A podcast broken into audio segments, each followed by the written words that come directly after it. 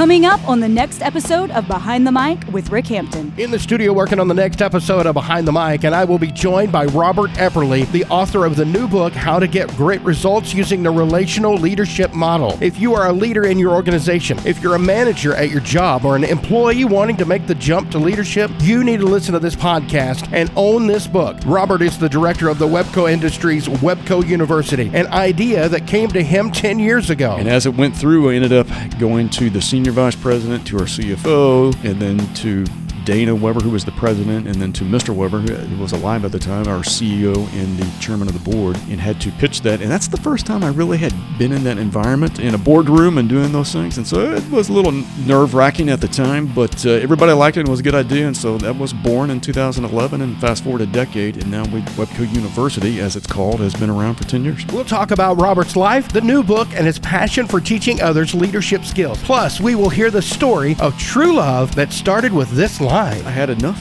I just stood up, ripped my headphones off, and said, Can somebody please shut her up?